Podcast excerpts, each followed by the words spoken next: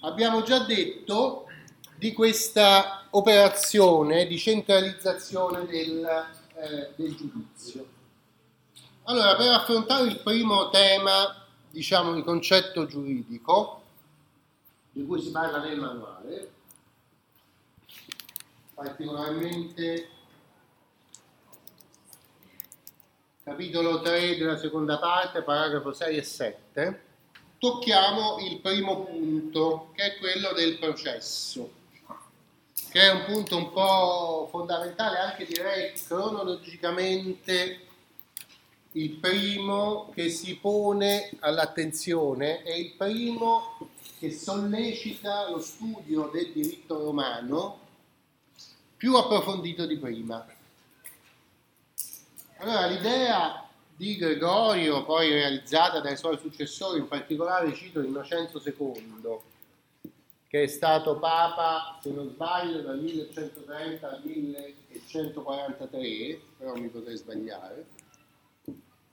Innocenzo II cerca di realizzare quel principio che abbiamo visto nel Dictatus Pape, che era che la sede papale pontificia è la suprema sede di giudizio.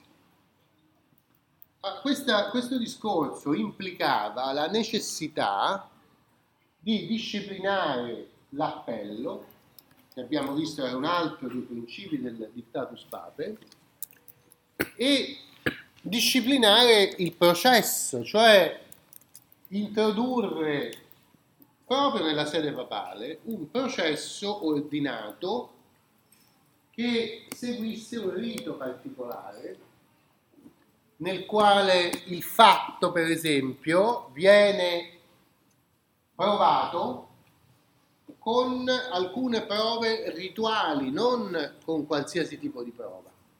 No?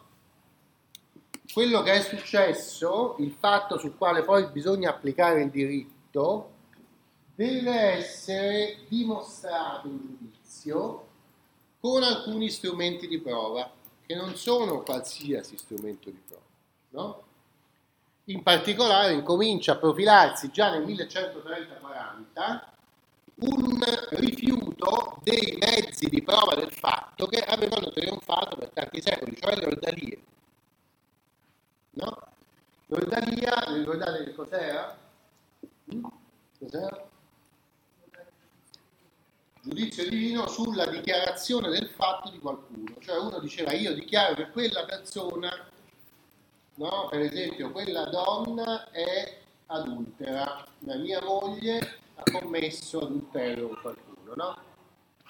Dice no, lei dice no, non è vero, io provo questa mia accusa prendendo una cosa dentro un pentolone di acqua bollente, oppure oppure designo un campione per fare un duello con un campione designato da mia moglie. Chi, e Dio deciderà qual è il fatto, no? La verità. Allora, quando eh, Gregorio VII proclama la centralità della sede pontificia, incominciano i teologi a giudicare questa pratica come una pratica eh, peccaminosa perché contraddice a una certa interpretazione dei dieci comandamenti che eh, considerano questo modo di agire come tentare Dio. Tentare Dio significa mettere Dio alla prova. Vediamo se sei giusto come tu dici, no? È una specie di bestemmia. La, cominciano a dire cioè gli stessi teologi che per secoli avevano detto che questo era un modo molto, molto religioso di comportarsi, perché dimostrava la fede nella presenza e nella, nella giustizia divina, hm? invece cominciano a dire che no, anzi, non è per niente religioso, è un peccato mortale di chiedere dove è Dio. Capito? Questo configura quello che vi dicevo prima, Dio non sta più qui per noi, Dio sta lontano e se tu lo chiami lo chiami troppo, no? Lo disturbi nella sua divinità, commetti un peccato. Noi ce la dobbiamo cavare da soli a capire che cosa è successo, cioè la verità, il fatto, lo dobbiamo determinare attraverso delle procedure razionali, no? Questo è un principio che cambia completamente la mentalità ed è un principio che induce allo studio del modello di processo che aveva eh, governato l'impero romano, cioè il processo romano, in cui c'è effettivamente una disciplina delle prove, disciplina delle precedenze del creatore convenuto, no? E comincia a affermarsi un principio nuovo che era che il giudizio, si, già si vede nella prima fonte su questo punto, è un, in latino, actus trium personale, un atto di tre persone. Chi sono queste tre persone? Eh? Le parti sono due. Come si chiamano le due parti in diritto romano e anche in diritto attuale? Attore convenuto e il giudice in medium sedens, dice la fonte. Qual è questa fonte che per prima ci descrive il giudizio come atto di tre persone, l'attore il convenuto e il giudice seduto in mezzo? È una lettera scritta dal vero fondatore della scuola di Bologna, cioè Bulgaro, famoso allievo di Irnerio, quello che si considerava meno spirituale di Martino, che però viene richiesto di scrivere un piccolo trattato sul processo da chi? Da il più, il più potente funzionario della curia papale, cioè il cancelliere Aimerico, che lavora al servizio di Innocenzo II, ma in realtà è lui che ha fatto eleggere Innocenzo II, quindi comanda lui su Innocenzo II, qualche volta accade questa cosa, che ci sia un funzionario che comanda su colui che sarebbe teoricamente il detentore del potere.